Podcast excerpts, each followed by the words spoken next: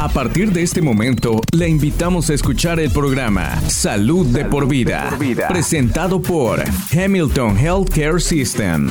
Vamos ahora a nuestro segmento que estamos ya teniendo para usted y hoy nos acompaña eh, Brooke Green. Brooke es una enfermera especializada en el Centro de Diabetes y Endocrinología de Hamilton. Es un placer tenerla de nuevo en este espacio. Quisiera que hablemos hoy de la disección espontánea de la arteria coronaria o SCAD. Tengo entendido que sufrió un infarto.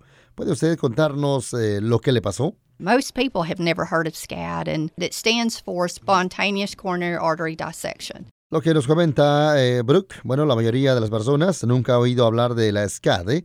Se trata de la disección espontánea de la arteria coronaria. Hace 10 años, el 23 de marzo, sentí dolor al pecho y dificultad para respirar. Se me adormeció por completo el brazo izquierdo y tenía la sensación de terrible de que me estaba pasando algo malo. En ese momento estaba manejando, estaba tan solo una milla de mi casa. Al llegar llamé al 911, un bombero vino a mi casa debido a que le dije que tenía 42 años y no tenía factores de riesgo de infarto, me dijo que probablemente era un ataque de ansiedad. Los dos pensamos eh, lo mismo. Yo tenía antecedentes de reflujo ácido, por eso pensé que era simplemente una acidez estomacal. Los síntomas mejoraron eh, algo, pero los tuve todo el fin de semana.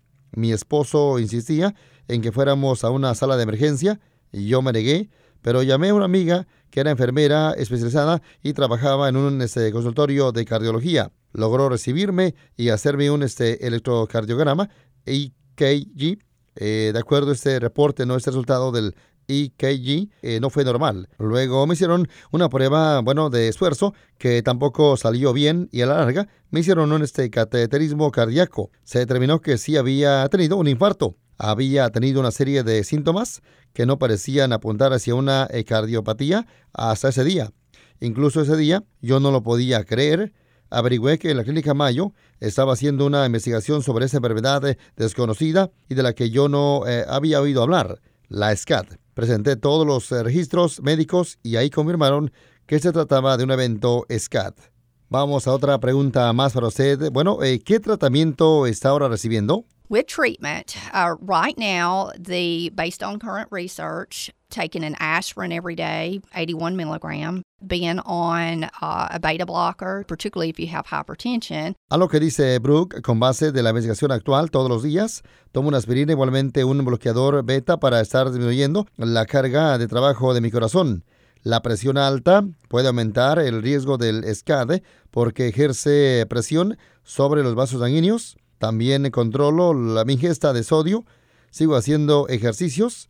Hay algunas eh, personas que tienen trastornos del tejido eh, colectivo que pueden este, estar en riesgo. Eh, es el caso, por ejemplo, de la displasia fibromuscular FMD o FMD, que es una enfermedad muy rara. Se trata básicamente de lo que es también el debilitamiento de los vasos sanguíneos. Un 80% de las personas que ha sufrido una SCAD tiene esta enfermedad.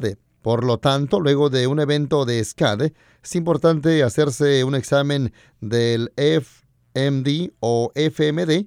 Así que si tiene alguno de los síntomas de un infarto o de un accidente cerebrovascular, es importante que llame de inmediato al 911. Brooke, gracias por acompañarnos hoy. Siempre es un placer tenerla en ese espacio. Para más información sobre los servicios de atención cardiológica Hamilton Health Care System, visite hamiltonhealth.barra-health. Este podcast de ninguna manera busca diagnosticar o tratar enfermedades o reemplazar la atención médica profesional. Consulte a su proveedor de atención médica si tiene un problema de salud. La versión en español es una traducción del original en inglés. En caso de discrepancia, prevalecerá el original en inglés. Program in no way seeks to diagnose or treat illness or to replace professional medical care. Please see your healthcare provider if you have a health problem. The Spanish version is a translation of the original in English. In case of a discrepancy, The English Original, We Prevail. Gracias por sintonizar Salud de por vida, una presentación de Hamilton Healthcare System.